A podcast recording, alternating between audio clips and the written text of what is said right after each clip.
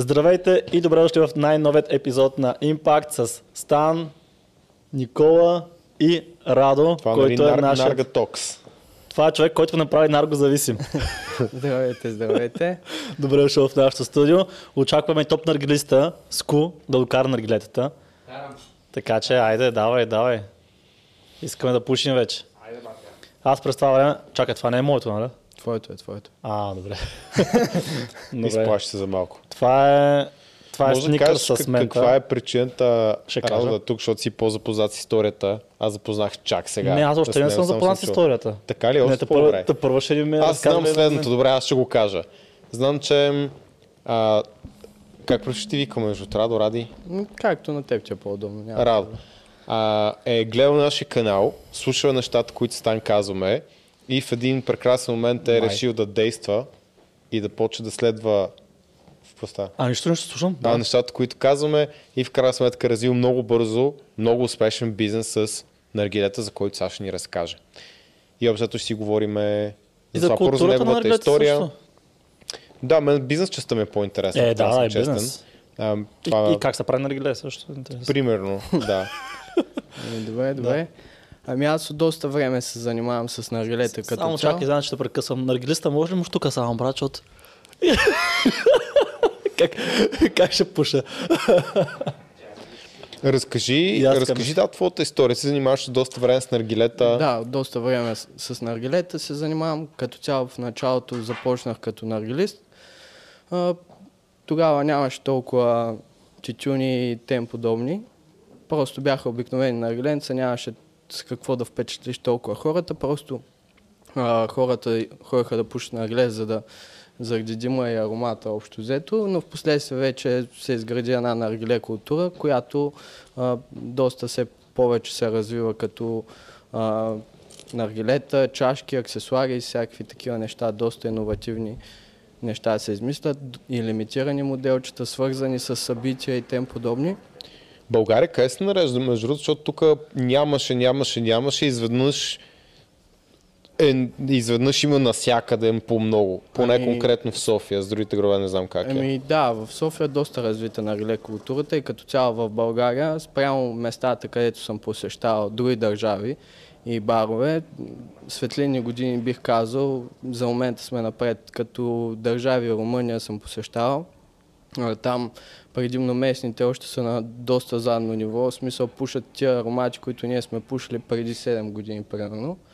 А, има и някои по-развити места, но не са То това толкова зависи напред. според мен и от търсенето, защото аз не мога повярвам, че примерно в Западна Европа няма достъпа до всички тези ресурси, по-скоро няма търсене, най-вероятно. Еми, в Турция е другия вариант, Да, който, примерно Да. там си е доста развита като цяло уж на реле културата, но са доста по-традиционни наргилетата като цяло и начина им на пушене. Там предпочитат да пушат с а, просто фолио върху чашката и дървени въглеща, а дървения въглен а, развива по-ниска температура и като цяло трябва да се сменя периодично, доста по-често, отколкото тези кокосови въглени общо взето. А ти брат на колко години си? На 24. На 24. И реално, кога всъщност откриваш, че искаш да правиш наргилета? Ами в началото ми беше просто хоби, в къщи се бяхме зарибили още като деца. От 10 клас, 8, 9, 10 клас, събирахме с приятели и вкъщи ни даха пушим.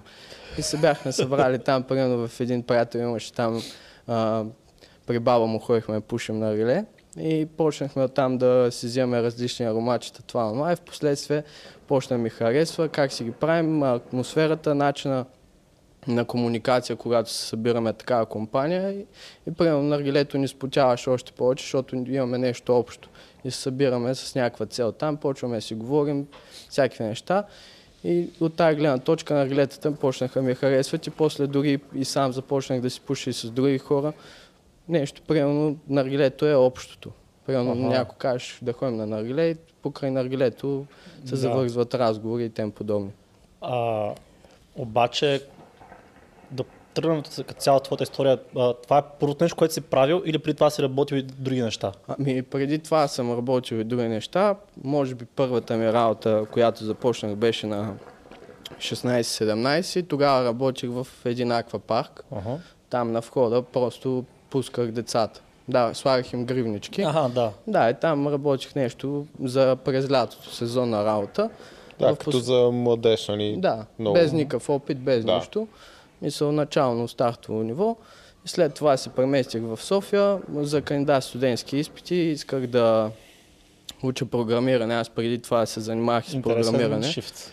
Да, доста Сега програмира Нарги. да, преди се занимавах с програмиране, още в училищните години. Да, от 8 клас се занимавам доста активно. Посещавах софтуни, смисъл онлайн обучение там водих. След това реших да се запиша в техническия университет. Там ме приеха компютърно и софтуерно инженерство, една от специалностите, които изучава примерно по-засилено програмирането като цяло.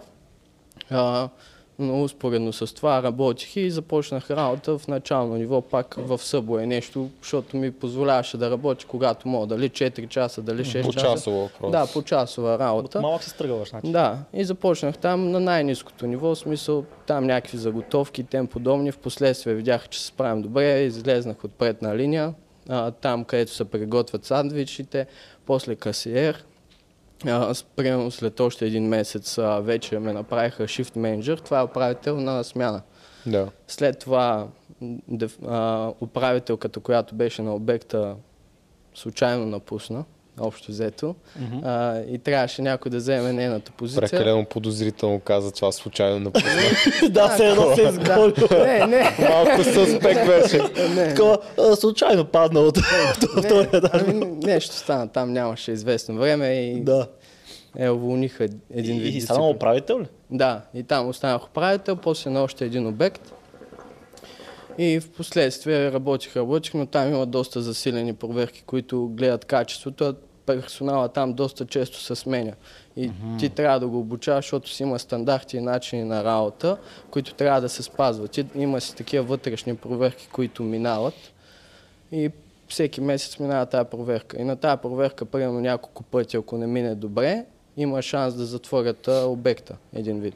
Чак тази проверка е бабха или, Или на вътрешно Subway на? Subway. Вътрешна на събой. Да. Мисъл, имат си човек, който обикаля прямо Да, цяла това му е България. работата, да. да. Тоест Обика- като quality assurance такова. Нали? So, Да, предполагам, следи- че е това да следи за да качеството. качеството така. Да, на... да. да. И QA в случая. Да. Да. проверява за тия неща и когато има постоянно нов персонал, персонал нов, а, в случая качеството не може да отговаря на това, което е по стандарта, понеже идват хора, които тая работа просто я вършите така между другото и не влагат никакви усилия. Той не е някаква сериозна работа. То цяло. нормално за тази индустрия и за бързо Да. оборотни заведения. И като цяло проверките ставаха кофти. Кофти и много главболя ми се стълпиха на главата, понеже аз отговарям пред тях. Ако стане нещо на мен ми се карат и реших да напусна. После стоях примерно месец без работа. А някога пачка като програмист? А, не, ходил съм на само на интервюта и съм писал една програма, която съм продал един път и после искаха да апгрейдвам, ама нямах време и им отказах. А, аз да те върна малко назад, защото ще потегли разговор в друга посока, иначе. Доста бързо си успял да минеш от начално ниво на ниво управител. И разкажи ми малко за това, кои са качествата, които са ти помогнали да го направиш. Разбира се, това все още е нали, малко по-начална работа, не е някаква по-сериозна професия, по-специализирана професия, айде, иначе си много отговорна работа, но въпросът ти явно от малко си има този хъз да се развиваш, да направиш нещо повече, да вървиш напред нон-стоп. Еми да, правят впечатление, примерно, че нещата, когато си стриктен и изпълняваш всичко както трябва и влагаш усилие и каквото е нужно от тебе, в...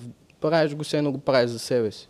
Мисъл, Да. не е просто да гледаш да продаваш повече, смисъл, там има добавки и всякакви такива неща, виждат този хъз в тебе и казват, ти си подходящ примерно за следваща позиция, малко по малко и заплащането се повдига по този начин, понеже виждат спрямо другите ти колеги и се отличаваш.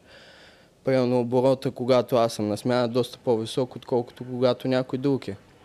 Оборота се вдига с тия добавки. Примерно някой си поръчва просто сандвич и ти му кажеш двойно топене с сирене, ако искаш някакви такива неща. И, Обселваш го, да. да, апселваш го, после примерно стигате до каса и му на- предлагаш напитка, той иска средна, предлагаш му голяма, за да влезе в меню и А ти на получава- процент ли си там? Не, ня, Тоест не бях. без никакъв процент, Да. въпреки Не. това обаче Да. такъв си... Те не са на, на процент, Да, и по-струнно при- ще го следиш. Да, Да. и примерно те гледаха около оборота е по-голям от предходната година същия месец, а персонал получава бонуси. И по този начин изкарахме бонусите, де-факто на цялото. И като го споделих това нещо, че може с бонусите, ако изкараме доста така добавки, предлагаме, ще вдигнем доста оборота като цяло. И почнахме да работиме колективно там персонала и доста... Тоест ти си взел място, което е с голяма обращаемост на голямо текучество на служителите и си успял горе-долу да ги мотивираш да са като екип малко да, повече. Да, Ами, понеже там е ниско заплащането и когато получиш а, в началното заплащане е ниско и пр- примерно когато получиш края на месеца някакъв бонус, който ти е да кажем 30% от заплатата, ти е окей. Okay. Си доста по-мотивиран. 30% е доста добре, да. Да, примерно. Нещо такова. Зависи кой колко смени има, така се разпределя, но да. Тоест тогава си загърбил тази страст на реглете, така ли? А, не, не. Аз тогава като любител си бях с наргилетата Аха. и после професионално започнах да се занимавам в едно заведение на Витушка. Мгм. Там първо бях а, сервитьор, после се преместих като барман и барман и наргилиц бях в случая. Понеже имах така време и си а, работех доста исках, примерно, не само като сервитьор, защото сервитьори, по-скоро сервитьорките са по-оборотните. Мгм. Там Нормално. по-окей е за тях. За мен барманството беше окей. Кефиха ме там някакви неща с капучино и тем подобни. Минал съм и там някакви курсове за капучино, за бариста, за топ мляко, топ рисунки отгоре Мгм. и за коктейли също. Там доста се развих и в последствие там правихме наргилета. Наргилетата още повече ми станаха страст. После реших, че искам изцяло само с наргилета да се занимавам. Преместих се в друго заведение, където наргилетата са доста по-развити. А, там работих примерно около година. Настъпи пандемията и това заведение беше вързано с един магазин за наргилета. Примерно магазина държеше наргилетата в това заведение, нещо като кетеринг, както сега аз предлагам тази Да. И започнах по време на пандемията да работя в този магазин. Така, а как реши всъщност от човек, който примерно просто е работник, да тръгнеш по пътя на предприемачеството и да го направиш това като бизнес? Как се мотивира? Ами от гледна точка на това, че колкото и повече да вършиш нещата по-добре и по-добре, не винаги са забелязани от дадения работодател. Зависи в коя сфера, но в дадените сфери, в които съм работил, тези неща не се забелязват от работодателите. Мен това лично ме дразнеше и казах, ако ще правя нещо толкова добре, и само да ме повишават, повишават и в крайна сметка, като стане въпрос за нещо, те да не са забелязали нещата, примерно, които не ми влизат в длъжностната характеристика, или съм ги направил. И си казах, по-добре го правя за себе си.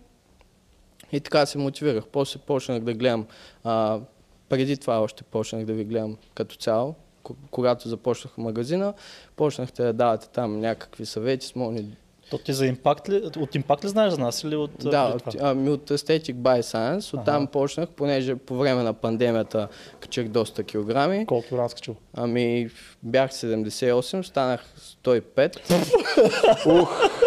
Да, Покачил си, какво си да, правил? и после в рамките, и в рамките после на 7 месеца свалих а, до 75.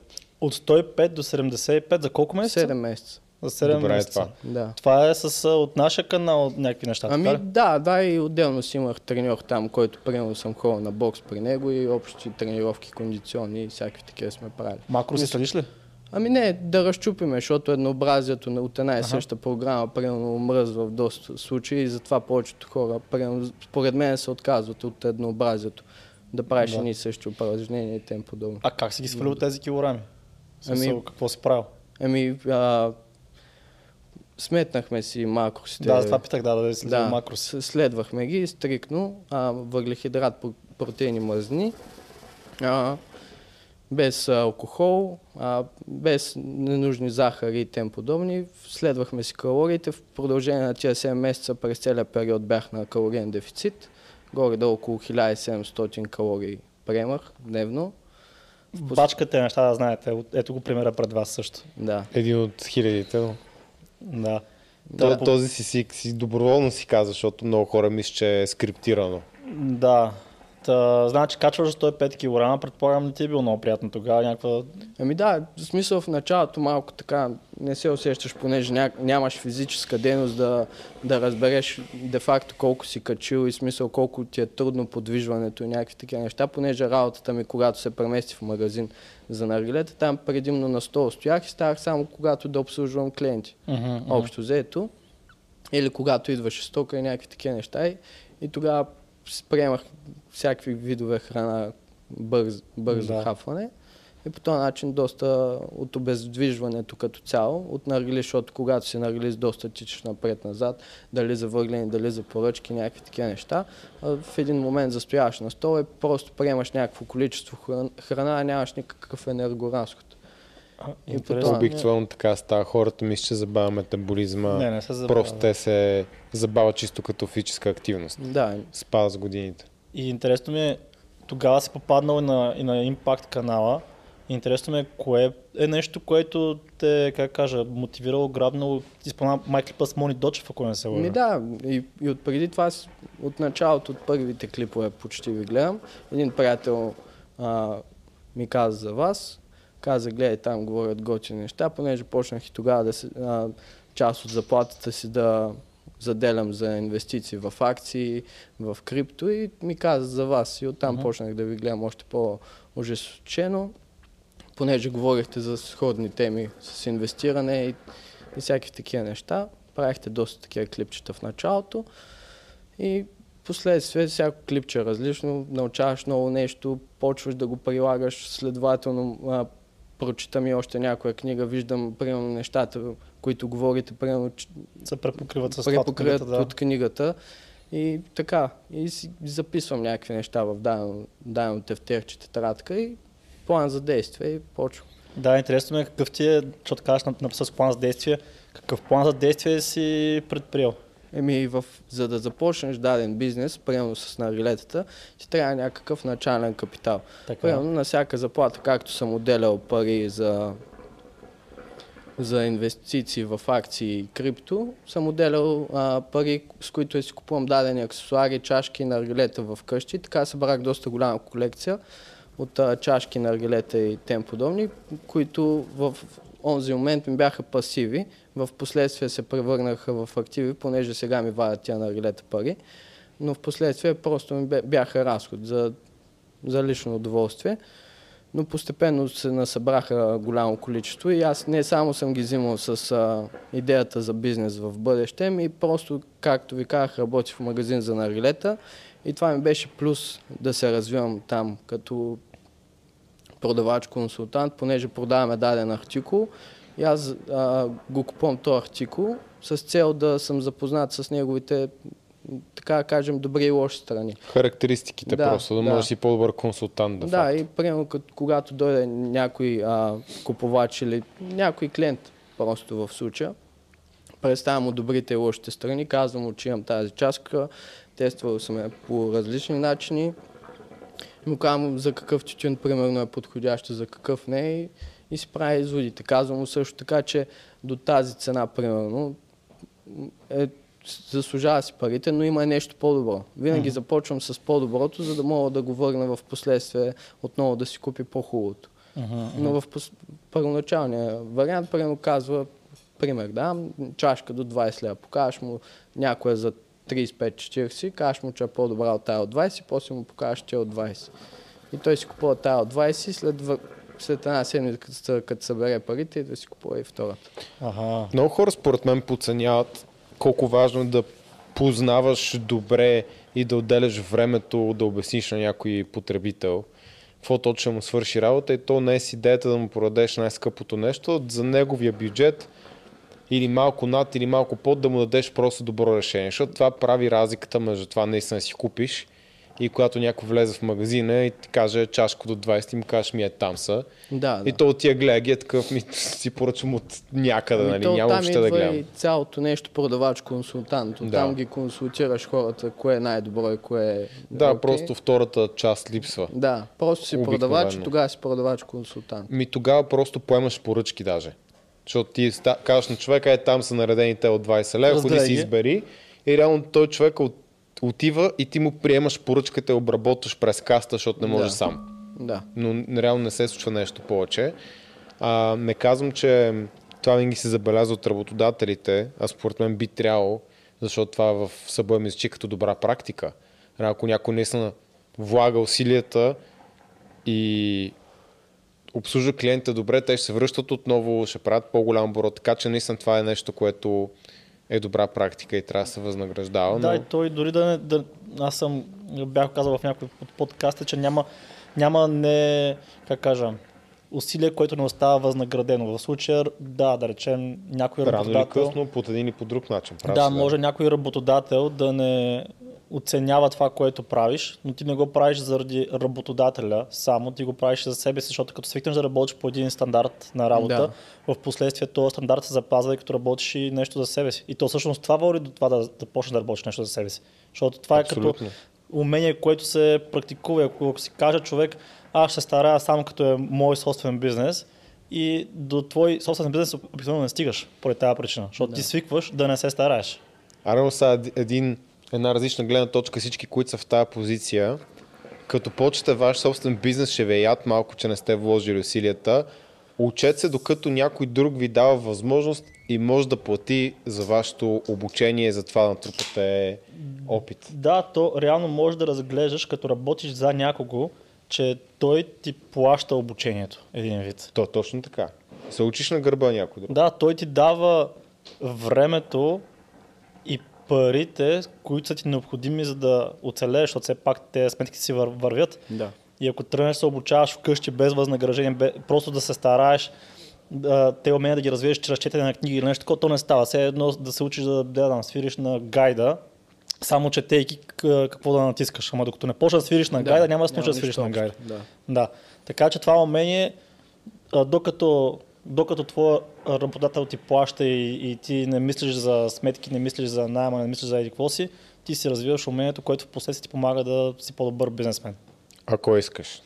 Ако искаш, Или да. се развиеш просто повече в компанията, както... Та, ти си работиш Да, този магазин за наргилета, тогава идва пан, а, тогава пандемията и всъщност ти не можеш да си като кетеринг тогава, защото те бяха затворени заведенията. Да. То ти не си го и мислил всъщност тогава. да, сигурно, ми, беше ми в главата, още от преди това, но просто трябваше, просто го отлагах, понеже липса на така субсидиране общо взето на финанси за толкова неща да се купят на куп и затова постепенно започвах да си купувам. Както и примерно в а, акциите тя, постепенно като влагаш, те се покачват малко или много след време. Така и с чашките на рилетата малко по малко купувах и в последствие събрах Тоест- необходимото количество наргилета и чашки и започнах с тях. Тоест ти си бил като колекционер в началото, един вид. Да, За да, себе си си да. си купувал някакви... Ми да, и просто ги пробвам, за да кажа кое става, кое не става спрямо моите виждания, за какви тютюни са подходящи, с какви устройства, да кажем, примерно това е HMD, идва от Hit Management Device, пробвал съм много различни такива, за мен това си е най-доброто в момента. Мгм. Мисъл, спрямо цена-качество е окей. А винаги ли си скачал на такива наргилета, т.е. още преди да го работиш това нещо, пак ли си скачал на такива премиум наргилета, защото примерно това наргиле не знам колко струва, но ти знаеш колко. Ами това е, за цена е трудно да ти кажа, понеже тая цена се определя от човека, който го държи и зависи какво е търсенето, понеже това на Риленце е малко по-специално от всички останали, с това, че е примерно лимитирано, 10 бройки са в света, Мгм. в цял свят. А, това е наргилето на Маклауд. Имат колаборация с Бонче. Бонче е един вид тютюн, който се правят листа за пури и искат да направят съвместна работа с Маклауд и правят това наргиленце. Затова примерно е изобразено една ръка как държи пура, за да направят а, връзката с а, тютюна, който се правят листа за пури. Мгм. И го правят лимитирано 10 бройки. И това толкова рядък модел, че дори няма клипчета в, в YouTube, в Това е които участват. клип. Това е първият клип, о- освен на производителя, който са си пу- пуснали рекламното видео от, на, на рилето. Няма нито едно друго клипче, където примерно отварят, правят анбоксинг, ревю или тем подобни. Докато за много други наргилета има такива, аз започнах нещо с да кажем, среден клас наргилета, нещо до порядъка до 500 лева търсех предимно, понеже идеята ми беше да работим няколко човека, И смисъл, знам, че ако не съм там, аз ня, ня, няма хората да пазят толкова на аргилетата, колкото примерно ако купя нещо скъпо, то няма да бъде запазено с времето. Мгм. И започнах с такива наргилета, но после реш... а, исках това да го правя успоредно, докато работих в магазина, но в последствие казах, че действам, влизам сам и започвам с яките наргилета като цяло. Заложих на Маклауд, понеже за всяко едно тяхно наргиле има малко или много история за направата. Повечето са ръчна изработка, в смисъл главичките, които са. Вие сте запознати, идвали сте да пушите при мен. Знаете, че повечето наргилета са на Маклауд и всяко едно си има дадена история зад него. Примерно тия с маймуните са вързани, също са лимитирани по 100, по 500 бройки са в света.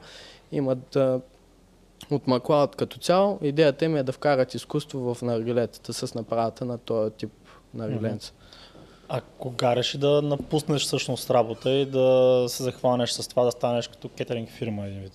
Ми, когато, да кажем, вече бях събрал достатъчно финанси, примерно 6-7 месеца, без да се налага да работя, да мога да преживявам. В смисъл да си водя същия стандарт на живот, който примерно ако работя. Направил си буфер Да, от 6 който да ми позволява да, да правя Да, каквото т.е. искам. имал си всичко необходимо като материална база да започнеш. Да, имал съм примерно дадени 10 наргилета, имал съм чашки, имал съм всякакви имаш знанията, имаш всичко. Да, и Едно кратко прекъсване за реклама на нашите спонсори, които сме си самите ние.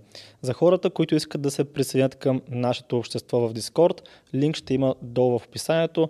Идеята на, на, този, на това общество е да си помагаме взаимно в най-различни сфери, било то бизнес, кариерно развитие, майндсет, мотивация, също така си прекарваме и готино време заедно. Идеята е да се запознаваме с интересни хора и да разширяваме своят нетворк, тъй като нетворк е равно на net worth. Така че ако искате да бъдете част от хора, които са амбициозни, хора, които искат да се развиват и да грабят от живота с пълни шепи, линк ще има долу в описанието и се присъедините в нашата група. Ами финанси, които ще ми позволят Да. примерно 6 месеца, ако не намеря заведение, където да предложа услугата си, да мога да се издържам. А пък не се притеснявам, че ще остана без работа, защото знанията, които имам, без хляб няма да остана общо взето. А това, което нам е интересно е следващата стъпка, защото тук хората разбират кои са първите три, те са очевидни. Четвърта, чисто бюрократична. 20-та минута. Най- най-добре. Бю, бюрократ... По, по, по един. По По един. Да. Чисто от към бюрократична гледна точка, че има все пак някакви изисквания, а, трябва да се регистрираш ето като кетеринг фирма. Ам, какъв е процеса чисто административно, легално да предложиш такава услуга? Ами трябва ти фирма и просто трябва разрешително за продажба на тютюневи изделия. Издава се от агенция Митници. В рамките на две седмици се а, ти издава този документ. Примерно заявяваш, че като кетеринг фирма как се случва? Отиваш в дадено заведение, те се едно ти отдават някакво помещение от самото заведение, Да. като под найем.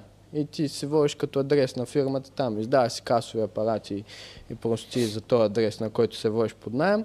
За този адрес също пускаш в агенция Митници разрешително за продажба на тютюневи изделия, защото тютюна, който продаваш е тютюнево изделие. Да, има акции със Има акциз, да. И това е разрешително се издава в рамките горе-долу на две седмици. В тия две седмици нямаш право да работиш. Идват на проверка, проверяват дали всичко ти е изрядно. А, и така. И в последствие започваш да работиш. Зарежда си тютюни от магазини специализирани за продажба на такива неща. Издават ти фактури и А така. виждам, че на доста места е така обстановката, че нямат собствено предлагане на наргилета, а реално е външна фирма, която се едно предоставя кетеринг. Това чисто легално ли е или просто така избират да работят повечето заведения, защото им е по-лесно някой да се грижи, после разбирате вече там Ми, намират Да, проценти. тъна. разбирате се за найем или проценти, както ти казваш, с даденото заведение или собственик и работите на този принцип. А, доста заведения избират кетеринг фирма за да обгрижва тяхните нарилета в даденото заведение, понеже са науки в тази област. А, както сами казахте, нарилетата имат доста голямо търсене. Където и да отидеш, дали в ресторант, дали в някакво просто барче, насякъде има нарилета. това е нещо като добавена стойност на мястото, където ходиш. Да. Мисъл да има И може би няма толкова развити професионални обучения, както за бариста, да кажем, или Да, а, да. Миксологист, който прави коктейли. И съответно ще е много трудно да обучат персонал, да намерят кой да ги обучи и ще им е по-лесно просто да си вземат външен човек, който вече има опита, Да, и знае как материалите да и си всичко. набави примерно на рилетата Да. и аксесуарите. Доста по-лесен вариант е, не влагаш нищо, повечето разходи от това нещо, а, разходи ги покрива фирмата кетеринг, понеже тя, те, тя те Да. оборудва с тези неща и в последствие ти плаща нещо като найем. Един вид. Добре, Тоест, и самото заведение колко, колко време ти отне от момента, в който напусна, да намериш ресторант или заведение, в което да предлагаш наргилета? И след това втори въпрос, колко време ти отне чисто административно да се оправиш? Тоест, първо намерих си за една седмица заведение, после още месец минавах през процеса, докато направя всичко. А, заведение започнах да търся още докато бях на работа там. Мгм. В магазина. А, намерих няколко предложения имах, но като цяло не ме устройваха, понеже атмосферата, ходих няколко пъти там като клиенти, видях, понеже имаше предишна кетеринг фирма и видях горе-долу каква е консумацията и не е някакво приятно място, на което мога да извикаш някой да дойде да консумира Да. на. И това ме забави доста, докато намеря нещо, което е окей. А, заведението в момента, в което правя кетеринг общо взето е Мескал. А, там с собственика се познавам от а, магазина, там не е бил клиент. А, ходил е в магазина след като съм напуснал и видял, че ме няма. И оттам се заговорихме какво искам да правя, спомени, споменах му за идеята и той ми каза, аз си търся човек точно като тебе и просто започнахме А, да т.е. точно той преди това е забелязал, че ти си не просто е там с чашките от 20 Е, да, те лева. доста хора са забелязали че- това нещо да. като цяло и оттам съм си изградил доста контакти в самата сфера, защото идват доста хора от сферата в дадените магазини, дали а, кетеринг фирми или тем подобни. Се, във всеки мога да кажа лично, че съм оставил добро впечатление, но както ти казах, това говори само добре за мене. Така. Да, добрият нетворкинг е Тоест, пак нещо, което опираме... много хора не оценяват и не оценяват как стигат да имаш контакт с хора.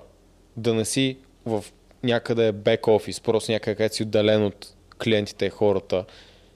Имаш златна възможност да оставиш добро впечатление, да говориш с правилните хора, да направиш добрия контакт и после това нещо е може, ако разбира се човек има хъс и желание, да стане злато. Да, т.е. реално все едно един вид той е дошъл с предложението, не ти да се на... Тоест не си отишъл ти до Мескал да питаш, а той ти го е предложил това Да, нещо. просто се разговорихме какво правя в момента, след като Да. съм напуснал. Казах му каква ми е идеята, какво искам да правя, че търся някакво заведение. И, и човека ми предложи, за което съм му супер благодарен и нещата доста добре ни се получиха за кратък период от време. Добре, т.е. ти си напуснал и вече си имал заведението преди да напуснеш. А, не, а, напуснах и продължих да търся, понеже ти казах, че преди това имах предложения от други заведения, които не ме устройвах лично концепциално.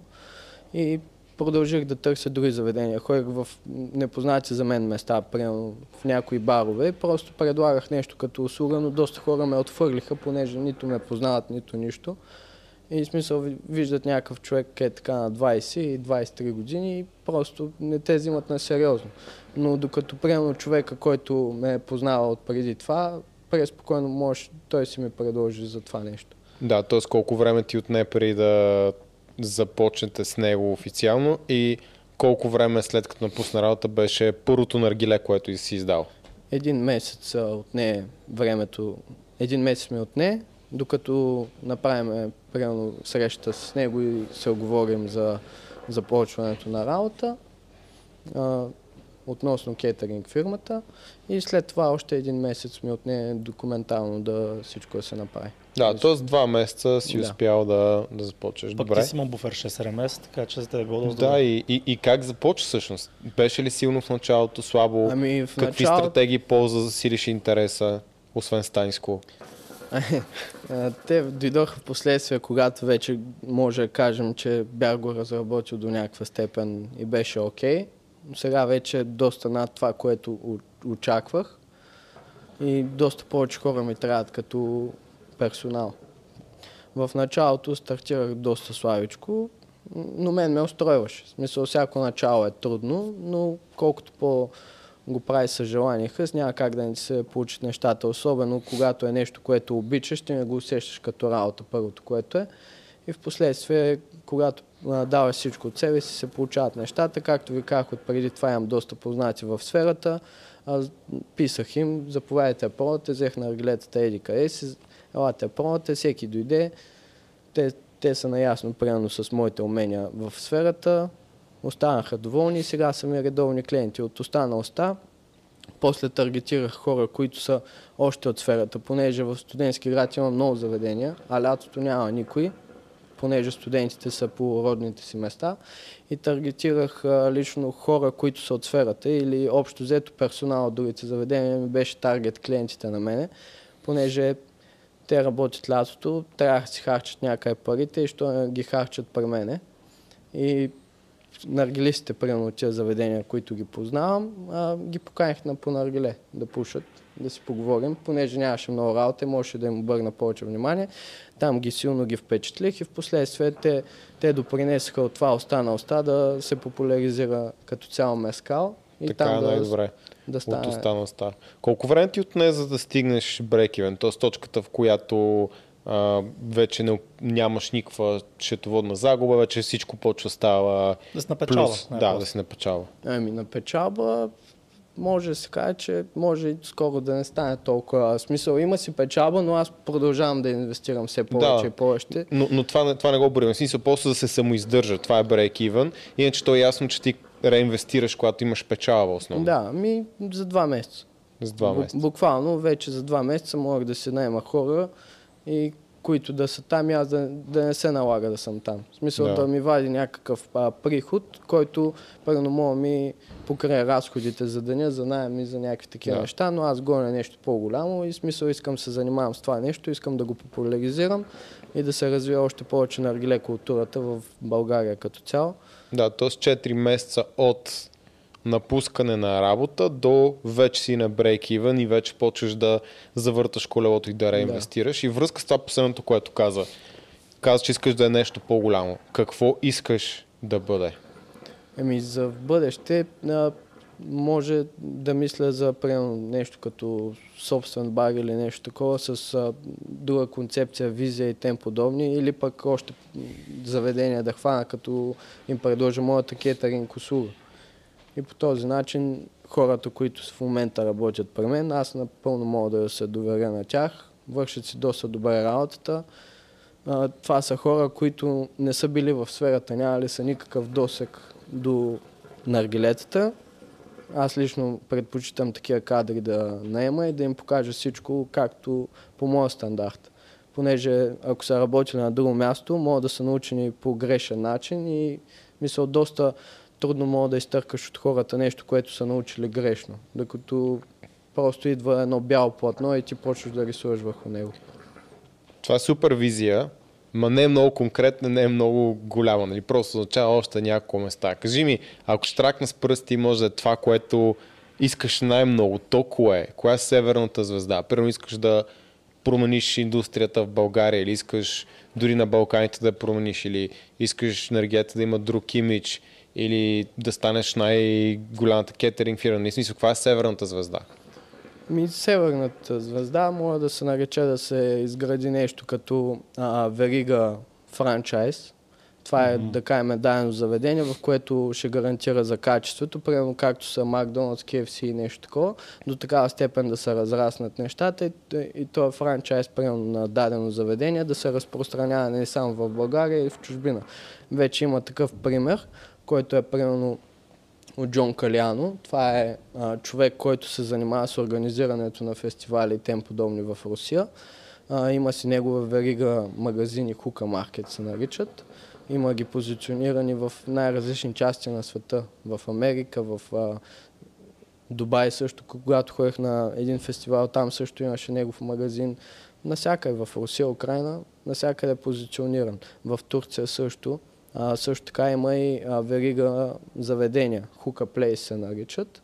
А, атмосферата е доста наподобява нещо underground, но по-луксозно, така да кажем. Mm-hmm. Както примерно сега е сета, някакъв такъв интериор е в самото А, т.е. ти гониш все пак по бих казал по-богат пазар.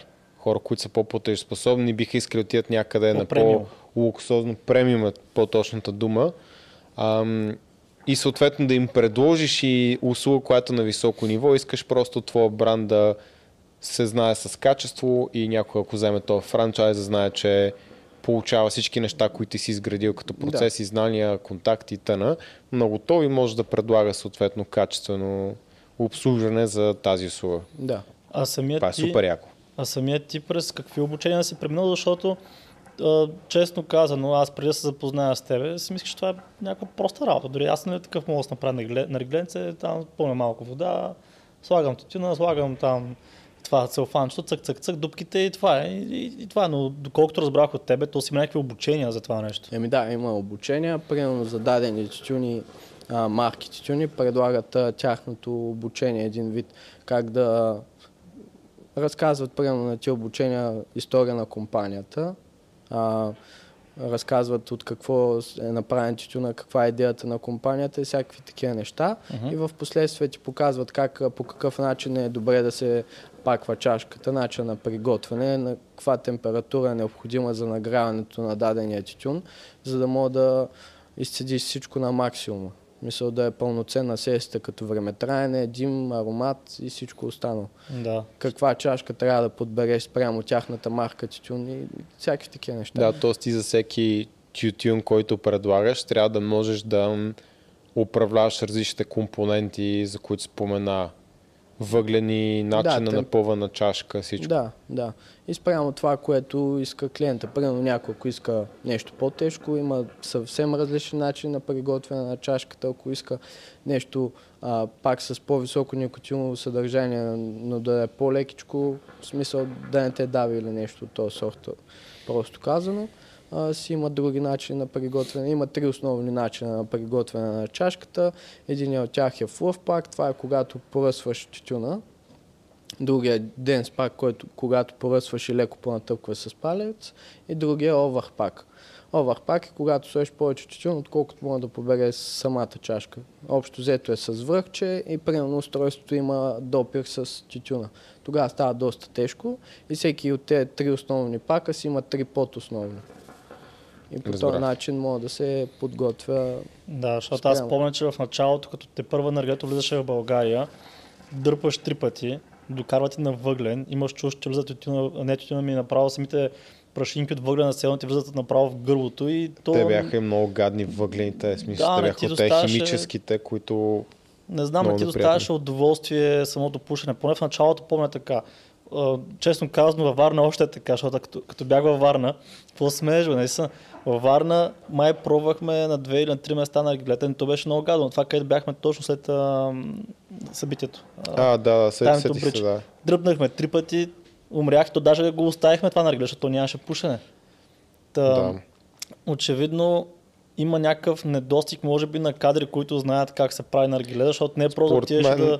Ситуацията е следната защото те обучение ги има, компанията, която си купуваш на сигурно го прави безплатно даже, ами не, защото има интерес. го има писмено, като цяло да. в а, повечето тютюни, които се предлагат, а, ги има писмено вътре или най-малкото мога да направиш ресърч в интернет. В който... Според мен просто да, повечето хора въобще не им се занимават те с такива. Хората искат наргиле, служи го как ти си го правиш къщи, ети там, дай 50 ля и аре. Да, повечето работят на този принцип, не искат да зарибят хората. Когато ги зарибиш, те ще са много, много повече можеш да изкараш от тях, отколкото примерно един път да им направиш ганно на аргеле и да ги откажеш от това нещо. Направим го хубаво, така че да се върнат пак и пак и пак и да кажат на приятели. Това аз не помня какво стана всъщност. Не помня как започнах да ходим в Мескал. Май, май ти беше отишъл веднъж или какво беше? А, да, ти си му писал на... Е, да. това, е, това е много интересно. Да, я разкажи така. В началото, а, то не в началото, вече след известно време, а, почнахме да правим някакви клипчета, снимки за инстаграм страницата на бара. В началото се занимавах аз просто когато пристигаше някакво ново наргиле, слагах кутията до него и го снимах. Нещо супер бейсик. А, и когато качиме този пост, аз го разпращах от моя профил дадения пост на, примерно той ти дава в началото на 50 човека го разпратиш аз го изпращам примерно на хората, които следвам. И вие сте част от тия хора, които следвам. И де факто, без да гледам на кой как го пращам, и го пращам. И случайно Скул е бил в този списък от хора, на който съм го изпратил. Аха. И той така ми отговори от нищо. Е, тук ме спечели с това на риле. Тогава бях взел един от маклаудите. Какво си бил взе тогава? Ами, човек, някаква лисичка ли, какво беше нещо такова. Мисля, от по-бейсик моделчетата, Аха. не от тия. Бях му го пратил с, този тип кристални вази бях го снимал и съм го пратил и той ми отговори аз бях супер такъв. Викам, вау, човек от едно пращане ми отговори и почнах да му кажа, ако искаш заповядай да пробваш, да оцениш дали ти харесва или не ти харесва. Сигурно ще дойдем, ще дойдем. И един път, а, когато сте решили да ходите на нагле, беше ми звънял, но аз имах работа, понеже тогава още работех горе-долу сам. А, и съм нямал време да ви вдигна, вие, и после му звънах. И той, той каза, че сте седнали другаде, и друг път ще дойде. На другия ден през деня дойде. Давах му е такова наргиле да пуши, в което ти пушиш. Да. Разказах му малко повече за тютюните, за начина на приготвяне, за чашките. И той остана доста силно впечатлен и в последствие те извика и ти да дойдеш. Да, той ми разказа, а, тук запознах някакъв много готин пич, каза, че ви следи това, онова, и аз към супер, аре, ще дойда и аз. И от тогава сега, почти всеки път, като сме с моторите, и се паркираме там. Да, В Еми, Маскал. супер, супер. Да. Радвам се, че сте останали доволни и продължавате да идвате. Ами Надявам се тогава, да сте Като доволни. трето лице мога да ти кажа, че съм много доволни. Да, Да. ами тогава реално за първи път помня, че пуших така на аргилема, бе, продължително си пуших, примерно 30, 40, 50 минути, даже и май час съм изкарвал и не ми докарваше на гадо, не ми докарваше на въгрън и викам ба, тук, е, тук има нещо. От преди това пуших на други места в София. Пак беше нали, окей, но все едно а, беше като шанс, нали, като руска рулетка. Един път ти го дават, супер. После отиваш пак на същото Не е място. консистентно. Да, същия човек ти го прави. си- А, Трябва да е е правилен също. човек на смяна, може би. Да. Да, може, не знам, не знам, но отивам на същото място, един път такъв, е, много добре, тук ще идвам. Отивам втори път, дърпам три пъти, бе, нещо не е както трябва. Другото, което е, че и като отида някъде и кажа, искам на наргиле и, и питам какво имат. И човек почва ми казва, ми, Олс Холстър, не знам си какво съм такъв, бати, що ми говори това. Се говорим в някакви вкусове. Все едно аз да кажа ми, идва някой човек при мен и каже ми колко протеини искаш да сложа в диета, колко, а, колко въглехидрат, колко мазнини. Ти си човек, който разбира. Да, Кажи ми... тогава идва и момента, възможността да можеш да предложиш дадено нещо. Или да оставиш човека без избор, като цяло.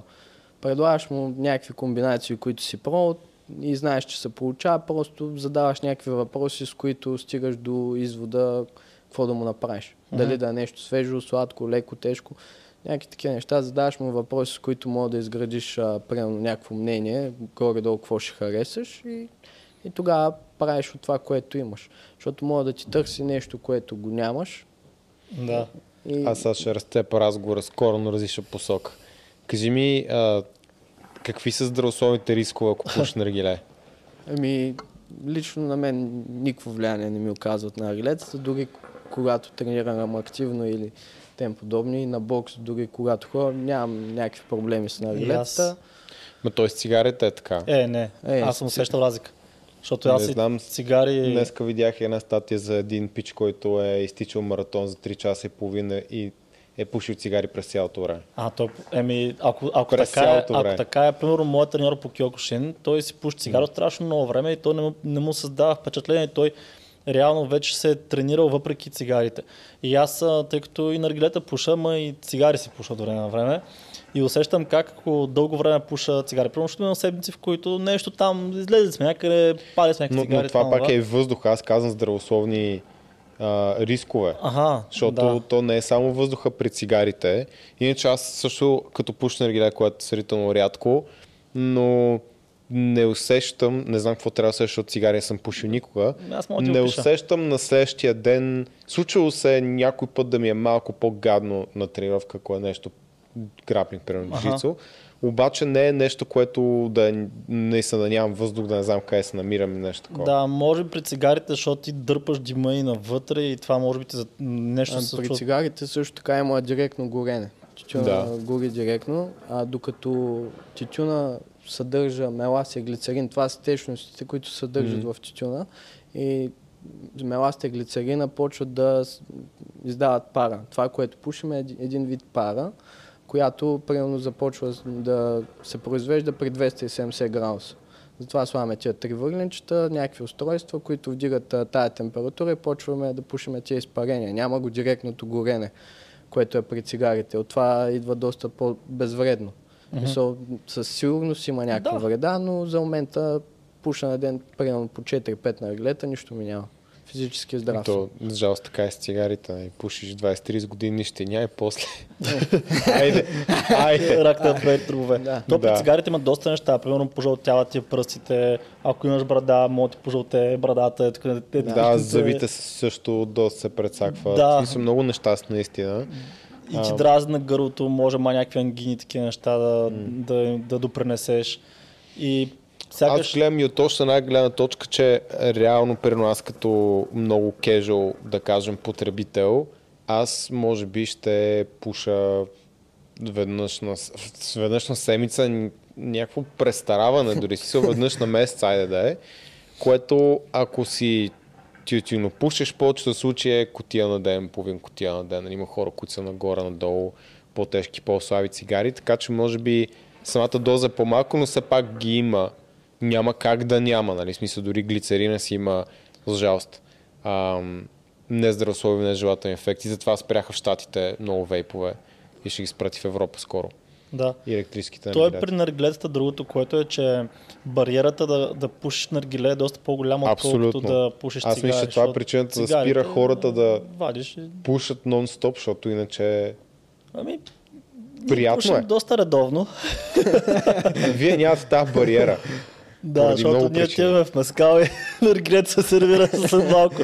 Даже в някои случаи пишем предварително, то наргилет вече почти готово.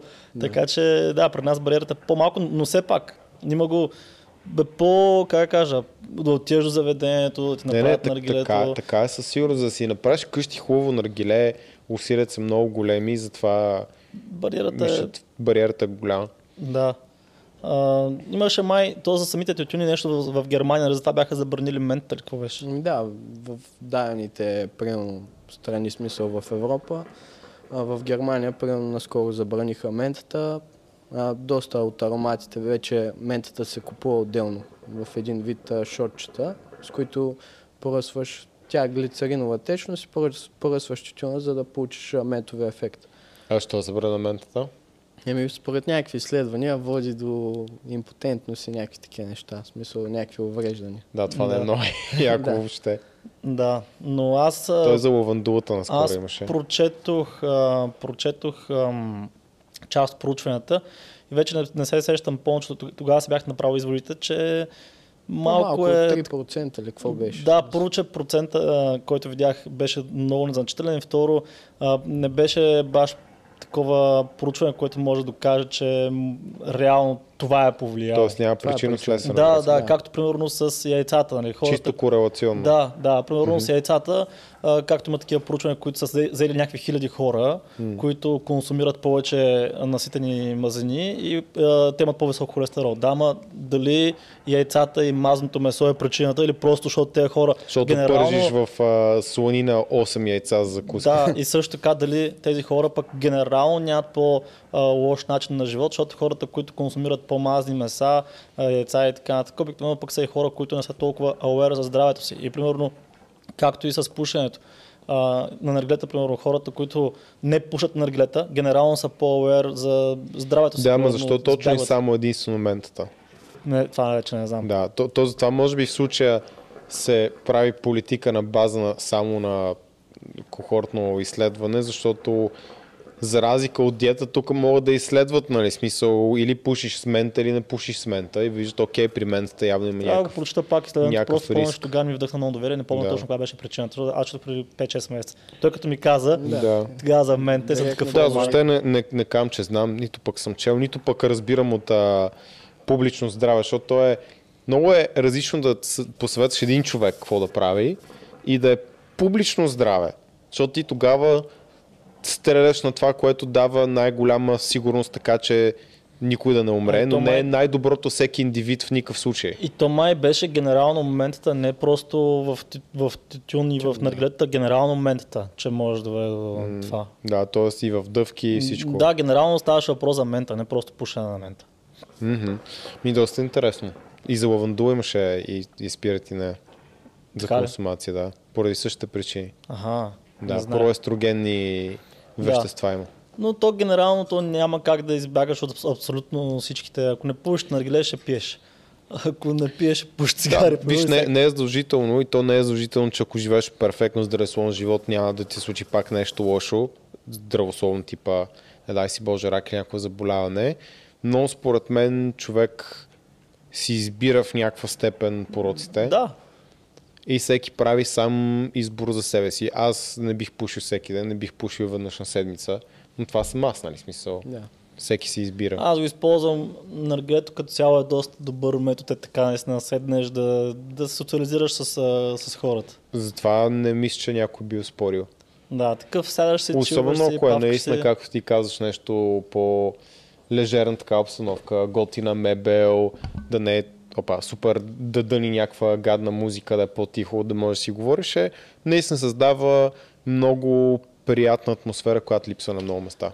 Да, друго нещо, което хората не знаят, според мен, защото всеки път, като стане въпрос за черно и жълто и са такива, а, какво е това, разликата между тютюните, можеш да обясниш? Черен тютюн, жълт тютюн? Ами разликата между черния и жълтия тютюн. Жълтия тютюн е, така да кажем, тютюн, който има по-низко никотиново съдържание, докато черният тютюн е с по-високо никотиново съдържание. И там има разделения на черния тютюн, които а, някои стигат до доста по-високо от никотиново съдържание, отколкото примерно някой обикновено ниво на тютюните.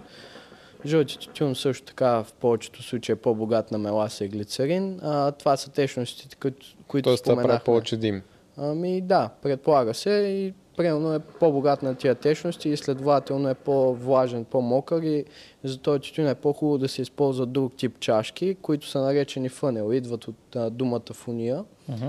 Те са с една дупка по средата. Идеята на тази чашка е да задържи тази меласа и глицерин в самата чашка. такова ли? А, това е килър чашка, тя е с плоско дъно и е с пет дупки. Тази чашка е по-подходяща, така да кажем, за не чак толкова богати на меласа и глицерин тютюни или тютюни, които изискват по-висока температура. Да кажем, черните тютюни изискват по-висока температура. В случая затова пушим в такива. Тоест тази чашка е по-подходяща за черен тютюн, така? Да, да. Аха, ясно. Аз а, мисля, че до преди около 2 часа никой не знаеш, че има разлика и насякъде всички ползват е такива фуни, Ами, то как изглежда в унията всъщност? А, като конус обърнат. Тя Просто стък... е така. Ами не, това, дал съм и в тях да пушите, но предимно ви правя в тия, Да. защото е Да, доста. в тези, те са май един стъклени такива, които се Не, разтварят горе или какво беше. Ти имаш, мисля, че А, е една да, така. моята е така. Да, с едната дупка по средата, да. която е.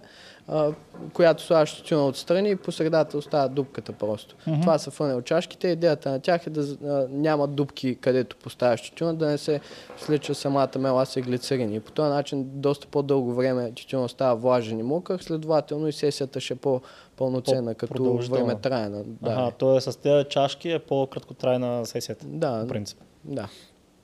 То зависи и всичко от типа на нагряване. Много са факторите, които оказват влияние върху това нещо, но общо, общо парето е така, да.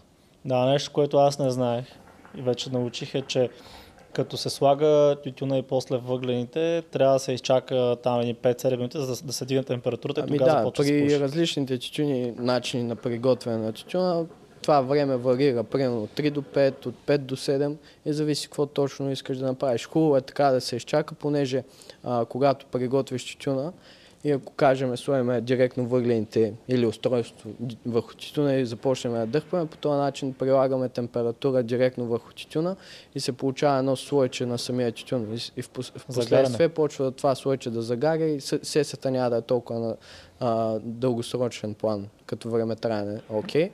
А Затова изчакваме, когато поставяме устройство някакво известно време, да се нагрее чашката от ляво, от дясно, отгоре, отдолу и тютюна да се нагрее от всяка една страна.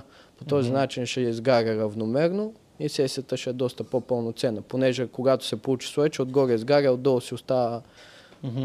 И той докарва на такова по-гадно като Да. вкус, като има тази, този загар горе.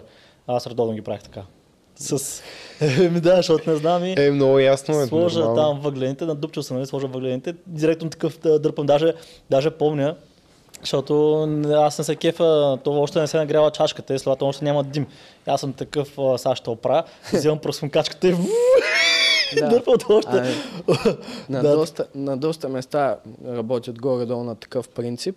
В смисъл, когато гониш количество, не качество, работиш на този принцип. Гледаш да издадеш максимално бързо на аргилетата и следователно да гръмнат максимално бързо, да има Да. въртене на маси и тем подобни. Ние не работим на този принцип, ние гониме качеството, не количеството Да. и това е определящо за нещата. Я Кога- дай една щипка, бе. Да оправя тук нещата малко. Да изтупкам, да, да изтропам въглена. А, добре, а ти какви обучения си преминал всъщност за това нещо? Къде, защото аз разбрах, че си пътувал, къде беше? Украина ли беше? Дубай Ами, ли беше? Къде Път, беше? пътувал съм на, ходил съм на фестивали общо взето. Обучения съм а, преминал онлайн някои. А, и доста от нещата съм самук. Примерно гледам някои ютубъри, които се занимават с това професионално, правят ревюта, тест на чашки и тем подобни. Пробвам на, техния начин на работа, пробвам, примерно, има да кажем, а, нарглисти или хука мастери, така наречените, които примерно практикуват в Германия, практикуват в Русия, Украина, имат различен начин на работа и всичко. И спрямо, когато си запознати с двете култури и двата начина на работа, ти мога да намериш примерно твоя начин на работа и нещо помежду тях. Да, той имаше И- някакви, какво беше, арабски стил, още някакъв стил, ако не се лъжа. Ами има най-различни. Смисъл, всеки си избира начина по който да работи, но трябва да го направи така, че да задоволява клиента в крайна сметка. Мисъл, когато го правиш да е нещо публично, а не само за себе си. Когато го правиш за други хора, гледаш да задоволиш тяхните нужди. Тоест тези обучения главно по фестивалите се случват, така ли? Ами по фестивалите имаш досег до доста хора, като цяло от сферата, собственици на марки, а, директори на марки на тютюни, на наргилета и тем подобни. Те там са доста приветливи като цяло хората. А, нямат проблем да седнат с теб примерно за 30 минути да ти разкажат история на компанията. Искат да разпространят бизнеса си не само в тяхната държава, но навсякъде другаде. И затова ти отделят толкова много внимание, раздават ти примерно визитки, дават ти имейли, по начини за кореспонденция с тях и ако искаш да вкараш тяхните продукти в а, твоята държава, преспокойно мога да им пишеш и примерно да подготвите там документация и всякакви такива неща. Примерно с карането на тютюни. А, за да вкараш примерно тютюн, той трябва да бъде регистриран първо в Европа, понеже има доста руски марки, които а, за тютюни, но няма как да бъдат вкарани в България, понеже нямат а, регистрация. Европейска регистрация, за да се регистрира, примерно този период отнема доста време. И примерно такива регистрации, доколкото съм запознат, се правят примерно в Испания, в Мадрид има такъв а, офис, където мога да подадеш такива декларации. Това отнема даден период и документация голяма. Впоследствие, когато тази а, марка е регистрирана на немския пазар, т.е. в Европа, ти от там взимаш а, това и мога да регистрираш в България. Пак а, много документация и глупости. Впоследствие реги- регистрираш марката и мога да станеш а, официален вносител, бранд амбасадор, нещо такова, представител на марката за дадена държава. И така се зареждат магазините и така с, с тия тютюни работим като цяло. А да питам, ти организираш ли в момента нещо, някакво обучение, някакъв фестивал или там, както се казва? Да Еми- направим реклама, нещо, ако има. Ами работим върху нещата, с- свързани с такива обучения и тем подобни. Много скоро ще бъде наясно, но за момента не мога да издам. Мисля, чакаме всичко да е В колко готово. обекта работиш в момента? Ами само в този съм за момента. А, Мескал, бар, де Копас. Да. Да, а имаш ли желание да станат повече и работиш по въпроси? Случайно Тоест ти каза, че имаш желание.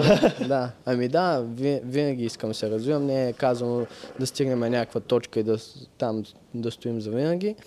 Винаги може да се развиваме, просто трябва наистина да съм готов от тази гледна точка да оставя момчетата, които в момента работят, да знам, че имам пълно доверие и всичко могат да правят както трябва. И А- да си вършат работата по начина, по който съм им показал. Когато в го правят момента- по този начин, мога да си позволя да отида някъде до Да, в това ще да питам а, да помогна по някакъв начин, дали търсиш примерно персонал, дали търсиш още заведения, ако някой ни гледа да се възползваме. И за заведения винаги мога да потърсим, но за момента търсим заведения, персонал не търся за момента, понеже няма второ заведение. За Тоест в момента, в който намериш заведение, ще търсиш персонал. Ще търся персонал. Тоест, ако да. някой гледа с заведение, може да, да пише някой Ко- коментар, да се Интересно свърже е колко хора имаш в момента, между другото, които работят с теб? Ами, три момчета са. Три момчета, Да. добре. И те сигурно се редуват на смени, да, работ, да може да покриеш и някакви уикенди, сигурно. Да. На Добре. смени са. С три момчета работя, и аз също ходя да работя. През повечето време гледам да съм там.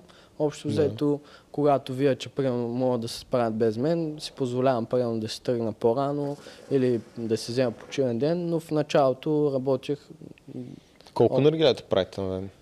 Ами в началото, когато взех заведението, бяха нещо като цифра, ще кажа 7. Да. Седем наргилета на Цифра ден. ме интересува, да. С- Цифри а в момента са по 12-13. На ден. По 12-13. В смисъл На 7 човек. по 12-13. А, окей, добре. т.е. 12-13 към- ек съм към направил за стотина. 6, да, за 6 месеца съм вдигнал това Браво. ниво. А какъв ти е капацитета в това място с тези хора? Ами, това е капацитет. Да, защото мен ми се струва, че като правите нещата по правилния начин, горе-долу, освен ако не вземеш още хора, трудно ще ги поддържаш. Трябва да можеш да скелнеш. Трябва още едно място. в с- смисъл с хора и с заведение. определено зимата е доста по-малко в самото заведение и това не разполага да правим примерно доста повече Да. от това, което в момента правим. И затова примерно се търси нещо друго, където да може да, понеже има от доста хора интерес като цяло, искат да се докоснат до нашите наргилета или нещо от този сорт, за да мога да го разпространим, всеки да има досек. Мене, освен, а, че така дълго време беше сесията, ме впечатлиха и самите фигури. Аз за първи път попадам на такова място, което има такъв богат а, асортимент от, а, примерно, с пури, с Арнолд Шварценегер си поръчах даже сега за мен. А, маймуни и всякакви. Бе. Просто самото усещане е по-премиум. При това само вазичка съм виждал там. Предаш на въглени, пушиш си, правиш се 20 дими и това е. Ами да кажем, това са премиум наргилетата а, на пазара, възможно най-високия клас, което може сме закупили. Маклауд, както споменах по-рано, а, са марка за наргилета, която иска да вкара изкуство в самите наргилета, затова изобразява някакви такива лица, дали са инспирирани от дадени филми, а, събития и тем подобни история, примерно. Цялостно от поп културата. Всякакви неща правят, буквално. Имат някои лимитирани моделчета, както казах. И, и примерно имаме единствената колекция, която е в България, може би на Балканите, от тия маймуните, за които ти говориш. Има Project 19 и Project а, 21, 22. В момента излиза нова колекция, която е Project 22, нови 5 модела, които ще са по 10 бройки в света. Очакваме ги да пристигнат. Може би в близките няколко дни вече ще са при нас. И значи, очакваме и скоро в Мескал. Да, да. Аз бих ти положил тук нататък да постигнеш тази северна звезда, да се развиеш а, по начин, по който искаш и най-вече да продължат и да става такова удоволствие да се занимаваш с това, което занимаваш. И кой знае, може някой ден да има и импакт на Ргле бар, не Не, знам. се знае дали Не не се- се работи по Не въпроса. се знае, не се знае, не знам. Ще видим, ще разберем до година. Да, времето ще покаже. Евентуално. Да. Супер. Добре. Ами това е. Искаш ли да добавиш? Ами не, това е горе-долу. Наслаждавайте се на живота, правете това, което обичате и когато го правите с желание и страст, винаги нещата се получават. Супер. Супер. Добре, това е. Чао, до скоро Чао, чао. и До скоро. пушете енергия. И ни станете клиенти.